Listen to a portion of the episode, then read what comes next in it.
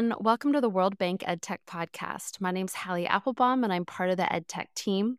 Today, in our podcast episode, we'll be talking about whether virtual and XR laboratories are an option to give students in developing countries pedagogical experiences that are necessary for developing practical skills. So, here joining me in this conversation today is Robert Dean, Associate Professor of Motion Arts Design and Virtual Augmented Reality at Namseoul University in Korea. Jimmy Vainstein, Senior Program Manager, leading the World Bank's program on interactive media with the focus on developing XR solutions for development. Marjorie Chinen, Education Specialist and focal point for AR, VR on the World Bank's EdTech team. And finally, Diego Angel Urdinola, Senior Economist and Global Lead for the World Bank's Skills Global Solutions Group and Manager of the Active Training Using Virtual Reality Program, Activar. So, welcome everyone. So, we know that providing hands on experiences and proper and up to date content allows students to develop technical skills. But this remains a really critical challenge, mainly in developing countries and rural areas a solution that's been proposed is that when we can digitize these laboratories, which includes immersive and non immersive VR, we're enabling learning experiences in a simulated or artificial environment, and students get these personalized learning experiences. So, before we dive into discussion, let's first clarify some concepts. Marjorie, can you help us understand how the World Bank defines virtual and XR laboratories? Thank you, Hallie, for the question. And of course, we use a taxonomy, in, especially in the KP that is coming up, that classifies these labs in three main groups. The first group are what we call labs that use more traditional technology, like computer or a mobile device, but offers a three-dimensional or a 3D experience through a two-dimensional display, meaning a computer. This type of lab is particularly useful for situations where physical access to the lab is limited or for remote education, so during COVID, for instance. And in terms of learning, they tend to support the acquisition of knowledge and better understanding of content. The second type of labs are those labs that blend elements from both the physical virtual worlds and use technology referred as 3D or semi-immersive mixed reality.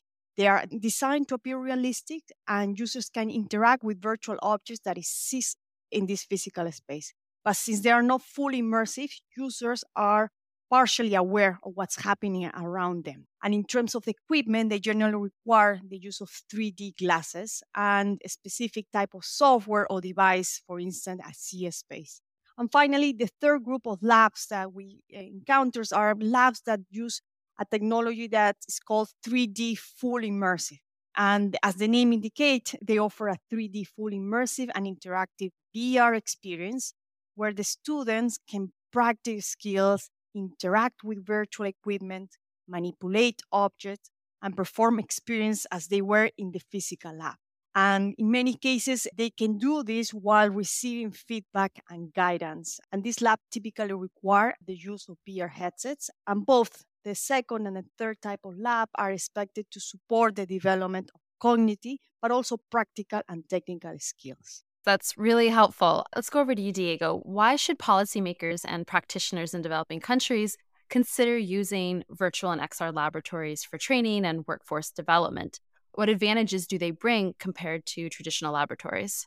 Thanks, Hallie. About six years ago, before the World Bank engaged in virtual reality labs for training, I visited a couple of technical universities in Latin America. And let me tell you what I saw. The first one was a technical university in rural areas, and then I wanted to visit the welding department. And the first thing that struck me was the teacher. The teacher had a very big scar in his arm as a result of practicing welding several times. and He, he got burned. Then I was telling him, look, uh, why, is, why there are no students in the lab today? And he said, well, Mr. Diego, last week there was a transport uh, strike, and now we don't have any welding materials to be able to operate the lab. As a result, the labs are closed. Then after that, I visited a nursing college, a technical college also in Ecuador. And when I was looking at the students, I saw one of them trying to get blood out of a patient. It was a, a nursing student, and I realized how she was really having difficulties getting the vein of the patient. the arm started bruising, and you could sense the discomfort both of the patient and how nervous was this student nurse. So there has to be another way, an easier way for students to access these type of training experiences without the risks because they lack of materials of without hurting patients. So the value proposition of virtual and XR labs is first that you don't have to invest on laboratories that require equipment, maintenance, inputs, and consumables. Instead of that, you can actually get in the business of software development and you can expose students to practical training in a virtual world. The other is risk and safety. There are some situations, such as welding or withdrawing blood from patients, that are dangerous. So the idea is that VR and XR labs could develop practical experiences that are safer and you can actually learn these skills without pressure or danger. In traditional labs, you are limited to the lab time, and then you can repeat maybe a few times the exercise. Uh, if you have a, a, virtual lab, especially if the students have headsets, they can repeat the experience many times. They don't have that limitation. Also, it is beneficial for, for teachers. Teachers in a virtual lab can digitally know how much a student spent working on the lab, if they completed the exercise or not, and all of that is recorded digitally. And last but not least is pedagogy.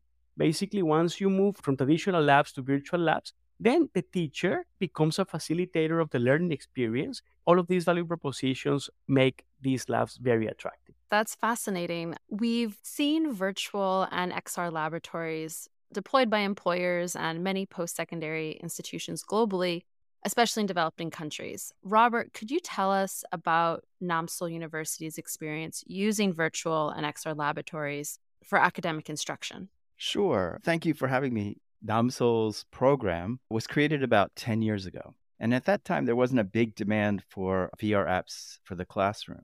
So, what we did at Namseoul University is we used our campus as a laboratory. We collaborated with other departments to create VR applications for learning. So, for example, the nursing department or early childhood education department. I worked particularly close with the glass blowing department.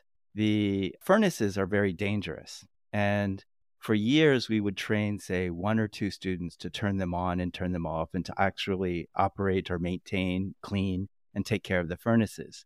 But only having one or two students with the capacity to do that was a problem. So we worked with the faculty to create a training program, sort of virtual reality, non immersive VR, to train students to use the equipment safely. So then, after the students trained on this equipment for a bit, they were able to go in to the laboratory and safely operate the equipment. And then, after about four or five years of doing these sort of on campus collaborations with other departments, we started to branch out to other institutions. One of the biggest projects that I worked on was with the Seoul Institute of Technology and Education. And this is a vocational school operated by the city of Seoul. They have many vocational programs in which average about four or five months, and they're licensing programs. So, one of these programs was the tiling program, where students come to learn and to be trained to get their license to tile.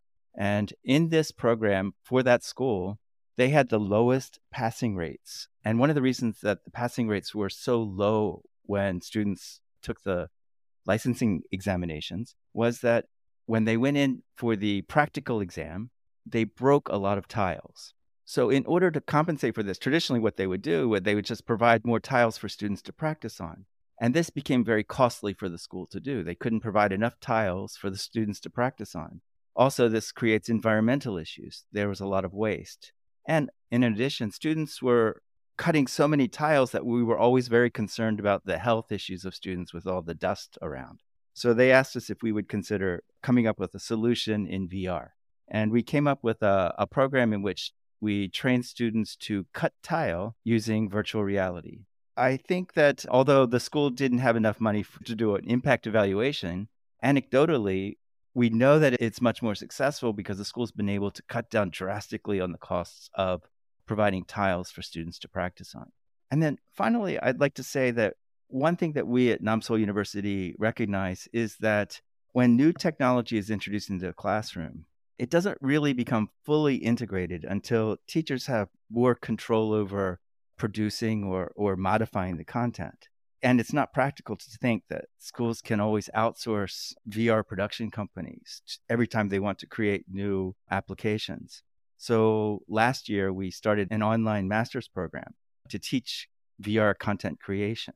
There's not that many programs available to teachers to study this in this field. And often they're not close to the schools in which teachers teach. So we're trying to provide this program to outreach to teachers so that they can learn to create their own content and fully integrate it into their teaching. That's so interesting. Diego, are there any training institutions globally using VR and XR laboratories at scale? Thanks, Hallie. That, that's a really good question. The use of these laboratories at the scale is still nascent. So many universities are using it as part of their systems, but there is a group in the United States and Canada. It's called the International Training Institute. They are a network of about 150 training centers that have over 25,000 students that actually are using VR, using 3D simulation technologies with headsets. And they have been able to train 14,000 apprentices on different fields such as air conditioning repair, plumbing, electricity, safety and installation of solar panels. And actually, they have very good uh, evidence showing that the students who train in VR have higher rates of passing in certification exams than students who take the training in traditional laboratory. Now, I'm not aware of other such type of interventions at scale, but this one in the US and Canada seems very promising. Thank you. Jimmy, are there lessons that we can learn from the private sector? Is it an early adopter of virtual and XR laboratories for workforce development? In the private sector, they're always trying to find cost reductions, volumizing training, and of course with VR or XR, you can actually create simulations that doesn't exist and avoid, like Diego said, putting people at risk. So with VR, you can actually create a living experience. You put this headset on and you can have a complete conversation with a customer, for example, if you're a big retail store or we've seen some airlines doing training about flying planes and security. So if you are in those situations, your brain interprets those signals as a living experience. And that means that the learning is more profound and it really stays within. We've seen great examples. Walmart, the biggest retailer in the US, was actually doing in 2018, I remember, deploying VR headsets to every store. That was the idea, like 17,000 or so headsets. And employees would have a customer service simulation. But after that, we've seen lots of them at the World Bank itself. We actually are trying to do a few internal staff training for diversity and inclusion and others. But this is just the beginning, right? So it's a very exciting sector. It's now all about spatial computing and starting to think in 3D, starting to think in mixed reality, in visualizations, and of course for us education is the centerpiece and we really want to make it a success it's so interesting to think about marjorie are there any initiatives in low and middle income countries promoting the use of virtual and xr laboratories for workforce development Thank you. Yes. For instance, in Rwanda Polytechnic, there is a lab that falls within the first group of labs that I described before, the 3D visualization in 2D screen that are using this technology to train students to maintain and repair engine systems of motor vehicles. Another example that we have is in India using a similar technology, but for the course of science and engineer. The interesting aspect of these labs is that they are designed by a consortium of 11 academic institutes and they are free to use for everyone there is interesting from other countries in Africa, including Rwanda, to use more advanced technology, the semi-immersive technology that I mentioned before, for these virtual labs. And also countries like Seychelles are exploring the possibility of having semi-immersive virtual labs.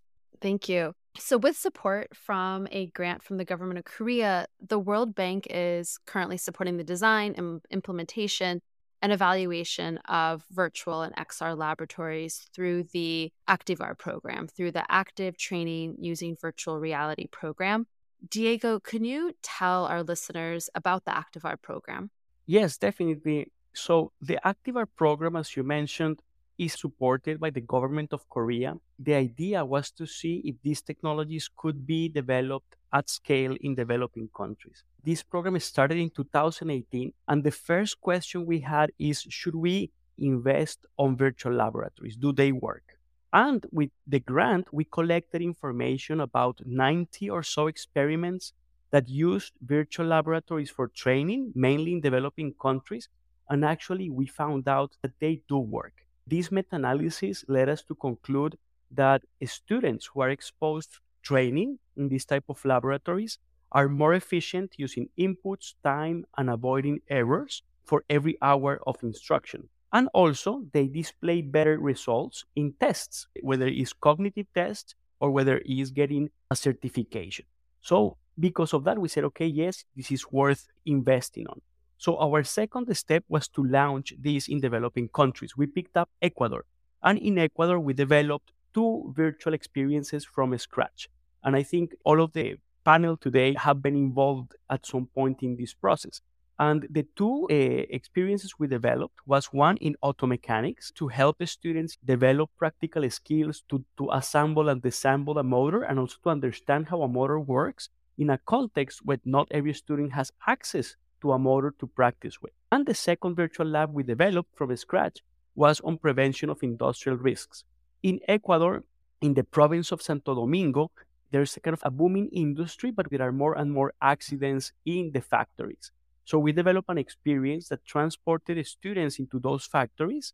And based on the accidents that were more common in the region, we developed practical training so that they would know how to prevent these accidents in factories that look like the ones they would work in when they would be out of their education. We really tried to evaluate these labs and and we found, for example, in the case of auto mechanics, that students who were exposed to those labs they have statistically significant learning gains we learned that they were very highly motivated and engaged with the learning process. We learned also about usability. Some of them said, look, well, we need some training to use this equipment, but after a while, after we are exposed with it, we feel comfortable and we would like to use it again. And the program was uh, so promising that, that the government of Korea supported the scale up of the program in the Caribbean. And now we're developing a virtual lab for fisheries in the Caribbean to transport the students into a fishing boat so that they can experience a fishing experience. So this is really exciting.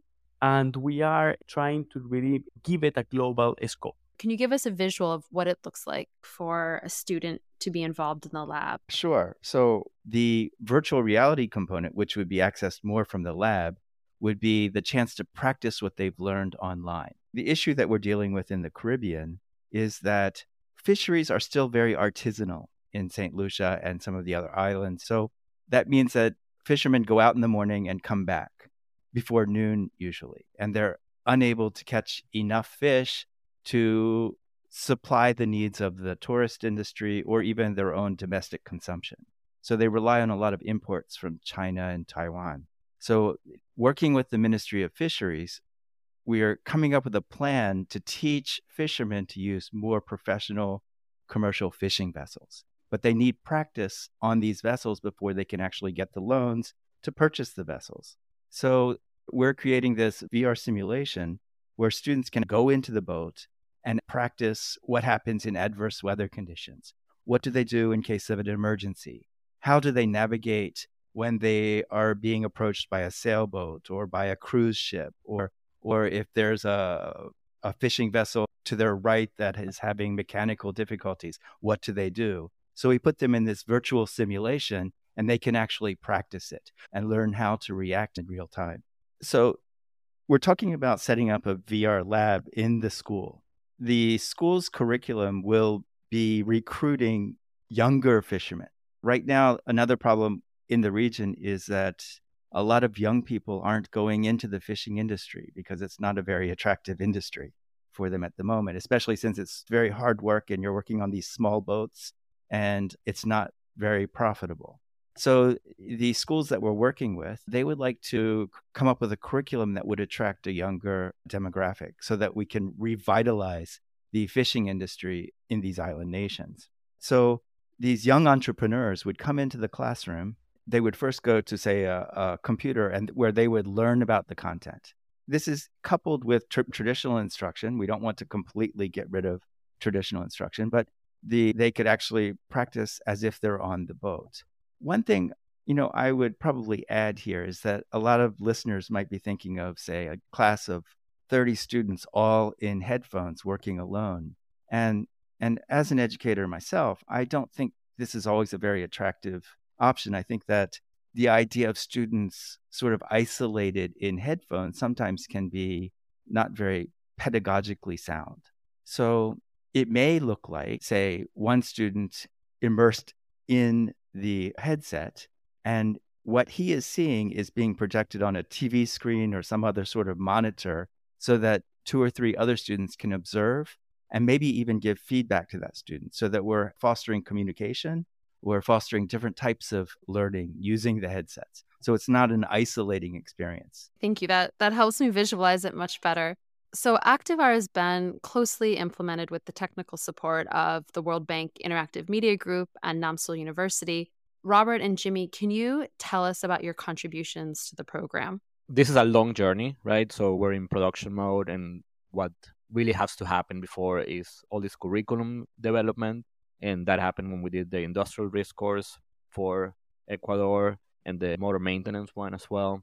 And then after that, you have to get into actual VR design because we can talk all we want about pedagogy, but at the end, somebody has to actually come in and create these experiences. And that's where the the nascent VR industry tools really help us out. And some of the partners like Be Ready Now and others that we've been working with allowed us to actually create a VR application. And for that, we have to convert a nice curriculum into a script and then the script into an actual 3D design so we can visualize if it's this boats or if it's this factory that we want to put students in and then make all the environments look real or at least close to real so we can interpret them properly. And then what happens exactly in these scenarios with good special effects and even sound cues in spatial sound so you can feel that you are fully immersed. So before all that that has to happen we have to get approvals we have to get buy-in from the teachers, which is very, very important. So they can actually be part of the development. So it's very close to how they would actually teach these classes, even though something we also came in is that we we have to rethink the way we're teaching. We are not trying to replicate the way we've been teaching these classes in the past so we can get into the new realm, the new world of teaching and immersive learning. And then after the software is done, then we have to actually think about the hardware part of it. Like Robert was saying in the classroom in the Caribbean, we're trying to have a, an experience where you put a headset on and then you have a monitor that others can see. But what are the, these headsets, right? So we need to buy the headsets and special computers that can handle them. We need to think about maintenance, right? So we don't want to just deploy a, a nice lab that we have all the money to put in and then leave these schools that are in developing countries to their own devotion. So we also think about support and providing a company that can do remote support or even hopefully create local talent that can give them some opportunities as well. So it's a long journey and we're still learning. I think every deployment has its limitations. Like Robert said, we're trying not to get away from traditional learning as well. So this is just the beginning. And I think if we do this podcast again, Hallie, in a in a year, we can have a completely different conversation of all the learnings we had. Thank you. That's great. I really like that you're focused on building sustainability around the program and empowering local talent. Marjorie and Diego, are there plans to scale up Activar and support other World Bank teams as they design, implement, and evaluate virtual and XR laboratories for workforce development? I think there's a lot of demand from task managers at the bank eh, to know more and maybe consider the implementation of these type of laboratories in their projects. I would believe that Activar will remain active as a program. We are developing a knowledge pack so that we can at least provide technical assistance at the global level to teams who would like to consider this as a policy option. At the same time, we're having some conversations with the government of Korea who may want to support bringing Activar to a global level. And that would mean maybe giving more funding to develop new applications on the one hand, but also funding to support the implementation of maybe some off the shelves applications that are there in the market. So let's talk about the process of implementing virtual and XR laboratories, especially in developing country settings. Marjorie, you were involved with the implementation of six virtual laboratories in Ecuador. Could you walk us through the process? Yes. So to implement this lab, perhaps the first questions that we need to ask is whether the laboratory is already available or not in the market. That's going to be very important because based on this answer, we're going to guide the activities in the implementation process. So if the answer is yes, perhaps there are many things that we need to, to do, but let me organize them in four buckets. The first one will be the selection of the software. So we want to make sure that it's aligned to the training courses of interest for the specific subject within that course and for the level of proficiency that we're aiming for the students. And it's very important to make a very good assessment here because the costs are non-trivial and we want to make sure that we bring a software that's going to add value. The second main aspect of implementation is the design of these physical laboratories. Basically, determine what are the minimum and technical specifications that are needed to ensure satisfactory implementation. And here I'm talking about aspects from internet connectivity to incorporating furniture to collaborative type of work, bring security, which is going to be particularly important in low middle income countries, and of course, IT support to build around these labs support that might provide maintenance and help teachers troubleshoot problems. The third is going to be procurement. These labs require procuring several aspects from software to license to equipment to furniture and technical support. So, here our recommendation, and this is something that we describe in more detail in the knowledge pack that Diego was mentioning, is, is to bundle procurement in a service contract that not only provide the goods like the software and the license, but also the technical assistance and provide support to the teachers through the process of implementation. And once you have everything set up in the lab, it's going to be important to monitor the implementation of the lab. Based on the experience from Ecuador, we know that it's going to be very important to integrate the use of the lab into the course curriculum. So teachers know exactly which week they're using the lab, for which content, for which specific course and if possible to also incorporate in teachers' lessons plans. These labs commonly involve a shift in the way we teach the classroom, moving more from a teacher center to a more student center, where the teacher plays a different role, more of a role of a facilitator.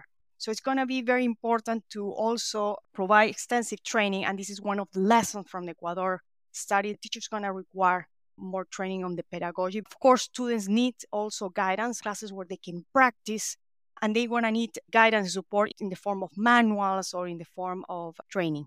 And eh, in the case when the lab is not in the market, the process, as you can imagine, is going to take much longer because that implies creating everything from scratch. So we need to identify what are the training competence that will be developed through these virtual labs. After that, we need to develop the competence-based curriculum. And ideally, this should be aligned with the national course curriculums for, for better take up and use within the country. And of course, then develop the software that incorporate this competent-based curriculum. That's so helpful and interesting to hear those details.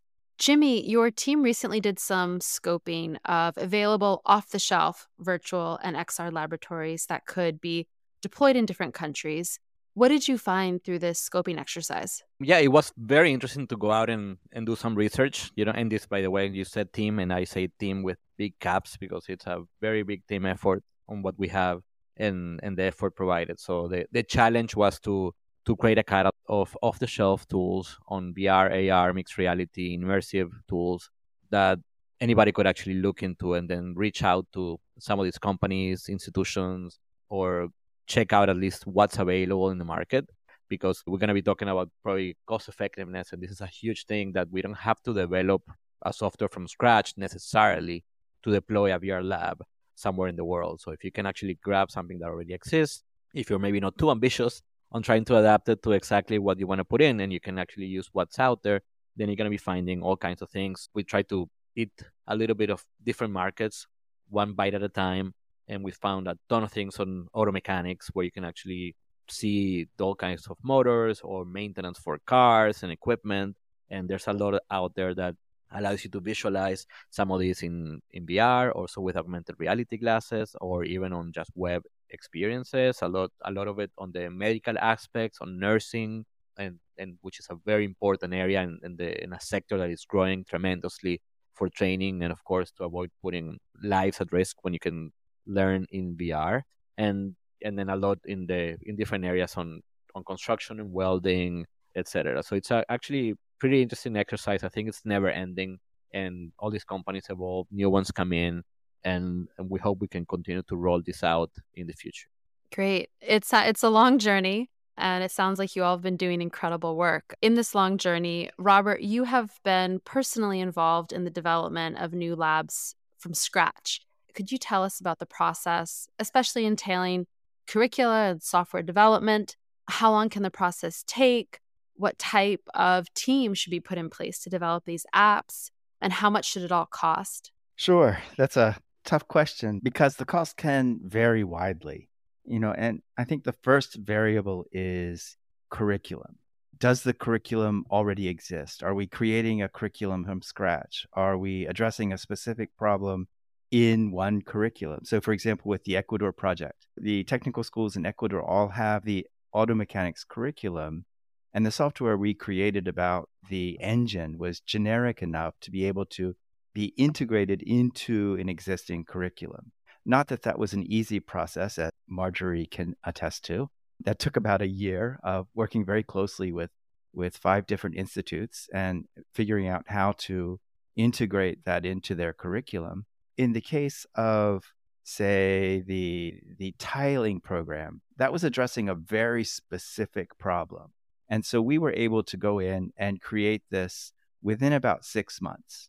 For the Caribbean project, we're addressing a problem, but the curriculum itself doesn't exist. There are qualification standards for licensing boat captains, but the school that we're working with doesn't actually have the curriculum yet. So that we're doing a lot of work with a lot of different stakeholders. You know, the the next thing we have to look at is the length of the course. How much of the course would be taught through VR? So if we take the fisheries example, there are certain aspects of it that we wouldn't incorporate into VR. So then you have to really evaluate how much of the curriculum would be taught using VR. And then, as already been said by, by Marjorie and Jimmy, we have to look at the equipment. There are a lot of different headsets, and all the different kinds of headsets can vary from, say, about $400 per headset up to a few thousand dollars per headset. And each of the headsets have pluses and minuses. So we have to consider the needs of the program and, and how it's going to be used in that situation and what the budget is, of course. So, and then we have to think about the sophistication of the software. For example, do we need to create a database? If we have students working in these headsets, we, we always try to incorporate some sort of ass- assessment component. So the students can, after they've completed their training, they can get some sort of feedback from the software. That's a much more sophisticated process. So all of these kind of factors go into, you know, how long it takes to create and how complicated the process is. So I would say it's a long answer to a very complex question, but the time for creating a virtual lab from scratch could take anywhere from, say, six months to a year to two or three years, depending on the complexity of the project it's really helpful to hear about the nuts and bolts of building these laboratories. So, finally, let's talk about the challenges, difficulties, caveats of implementing virtual and XR laboratories. Robert, are there any concerns regarding the effectiveness and usability of this technology? Well, anytime we talk about initiating some sort of change in the classroom, the teacher is really the key to effective implementation. And quite often, teachers can be resistant to change. There are a number of reasons for this. You know, they're sort of set in their ways. They've they've they've been teaching for say 15, 20 years, and they feel that their pedagogy has been successful. So why do they need to change? Another reason they might not feel comfortable with this new way of teaching is that quite often, when we went to Ecuador, for example, I noticed that a lot of the students had already had some experience using Oculus they had some experience using VR headsets, and they were much more technologically proficient than their teachers. So sometimes the teachers are intimidated by that, and they would sit back and let the students just use the technology without acting as the facilitator that they need to be. So these are issues that we really need to address to make sure that the teachers are fully on board and the teachers are you know, involved in the process early on so that they can have a feeling of ownership. And then, as Marjorie said, training is key. If you don't give them really good training on how to implement these new technology, the investment is is sort of in vain because they're not going to do it in a very effective way. The other thing that I would say is from a pedagogical perspective is that we need to really be conscious of things like cognitive load. What I mean by that is sometimes on the production side we get very enamored with this the cool factor of vir- virtual reality. We get into it and say wow you know this is this is real. This is cool. The realness or the the experience. So we need to be very careful about how we're managing their experience in there because if we push and you're making this environment and the students looking around and they're sort of distracted by too much sensory information to them at once then they'll be distracting and the learning outcomes will be affected.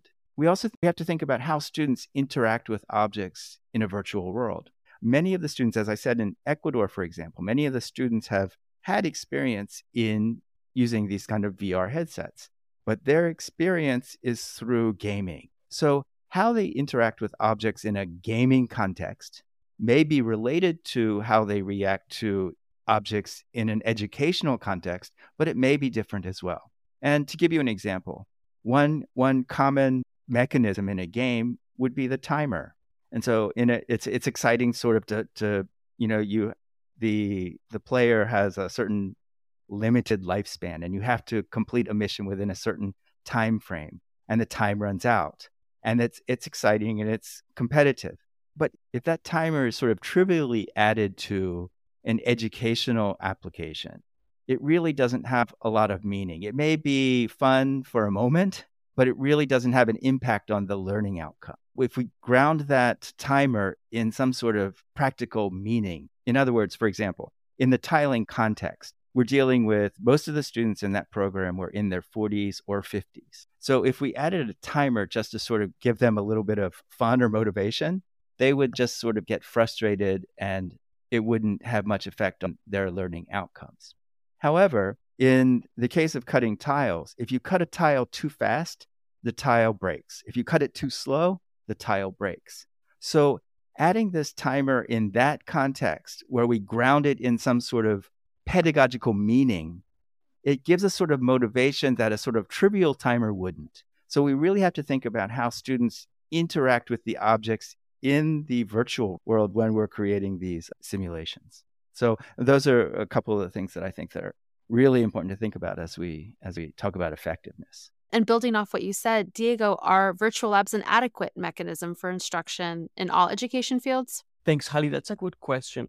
Based on the research we have conducted, virtual labs may not be the best option across all educational disciplines. While they can be highly beneficial, I would say that they could potentially, as Robert said, overwhelm students with excessive information. And that can divert their attention from the essential aspects of the curriculum.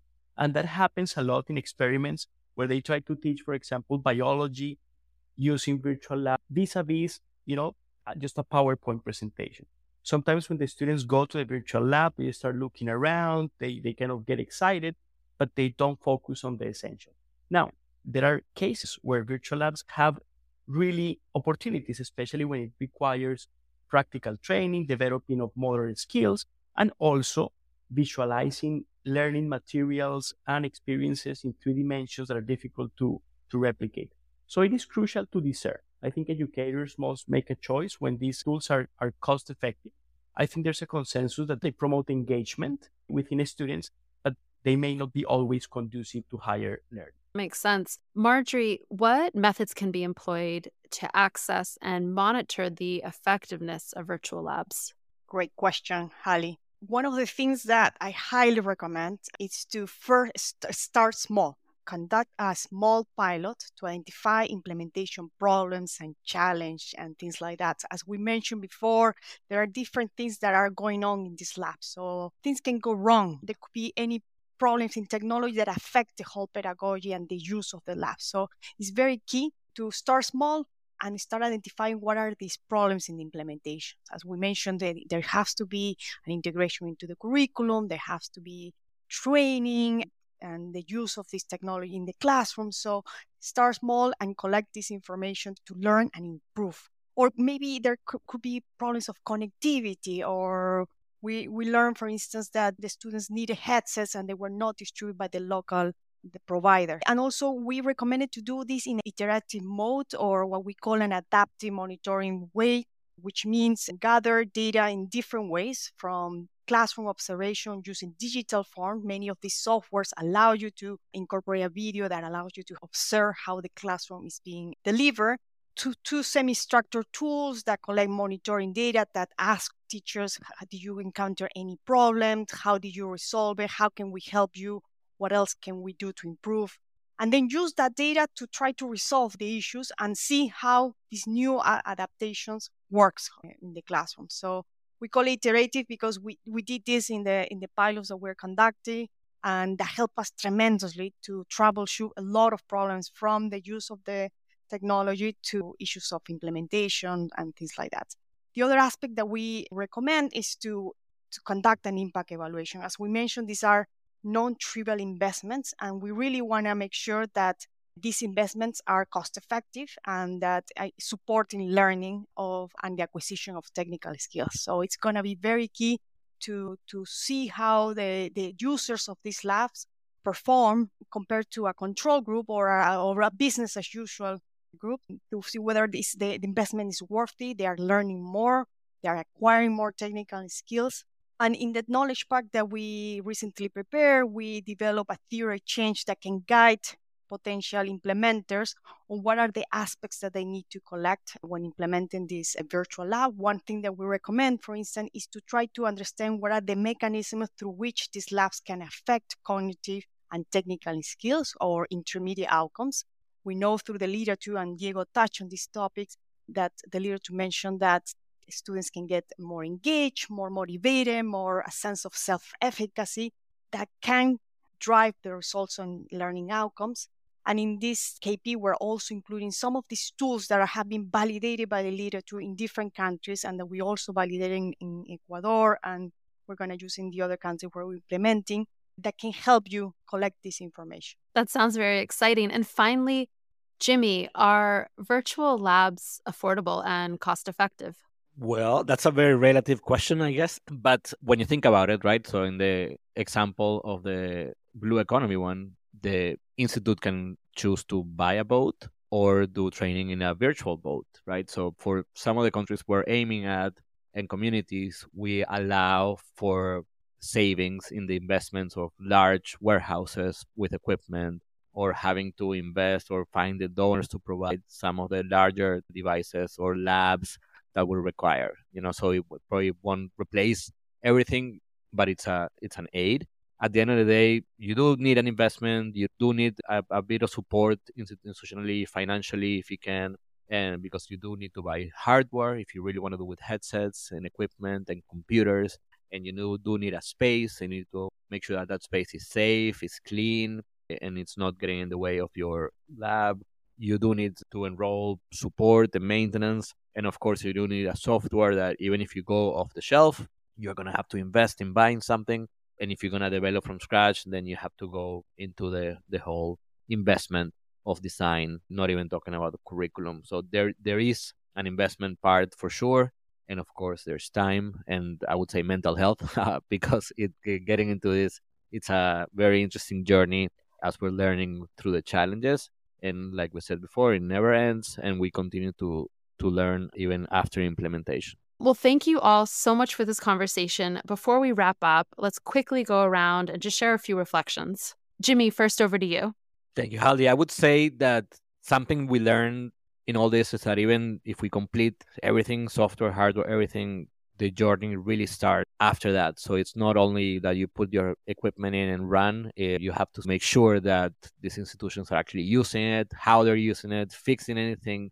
It's it really takes time for adapting and learning. And we really learned that the hard way in, in some of these experiences where there's a lot of work that has to happen after the implementation or when the implementation starts and I'm sure right after. Thank you. Robert, over to you. So, I guess the biggest thing I've learned um, from these projects is the importance of the team. from the beginning of the project to the end, working with Diego on coming up with the concept for the projects, working on the the curriculum, then working with Jimmy's team on the production, then working on Marjorie with implementation and impact evaluations, and and all the other many, many, many professionals that are involved in this very intricate process. So assembling a good team and having a congenial relationship and really trusting the professionals that you're working with is really key to creating a, a good program. Thank you, Diego. Thank you, Hallie. I, I would like to basically say that I think these labs are promising, are scalable. They are not easy to implement, but you can implement them well if you have patience. But I would say the, the important thing is that doing this required change. So it required change in, in teachers, right? Teachers need to actually eh, learn how to use these technologies and help how to debug them. It requires change in procurement. Right now, institutes are very used to procuring consumables, procuring labs, but they are not used to procuring licenses. So we have to actually change that procurement strategy within institutions. Sometimes it requires changes in regulation because not every institute have capacity to invest on these new technologies, so subsidies or or grants so that they can incorporate them and pilot them would be really desirable. Last but not least, education. I think we need, especially in developing countries, to train more individuals to develop this content. Eh, we cannot become in developing countries only passive users of what is out there. We need to learn how to do them ourselves. And I think that's going to be an important component, and hopefully, universities and training institutions may build their own capacity to develop these applications for education. Thank you. Marjorie. Thank you, Hallie. Perhaps what I want to add is before scaling any of these labs, the importance, as I mentioned before, of piloting and learning from the teachers and the students that are experience this lab. We learn so much just by talking to the teachers, using WhatsApp mechanisms, calling the teachers and understand what are the challenges, the issues that they are facing. So teachers are the center of, of any education program. So it's very key to really build these mechanisms to learn from there as much as possible and adapt, right? That's why it's very important. We come with an idea to the country, but we're going to have to adapt to the local context, to their needs of the teachers and students. So coming with that mindset when we're implementing this program is going to be very key. Thank you all for taking time to join us today. For our listeners, our team has been working on a knowledge pack, a short, comprehensive guide on this topic. So check out our episode notes for the link to access that. Thank you all and have a great day.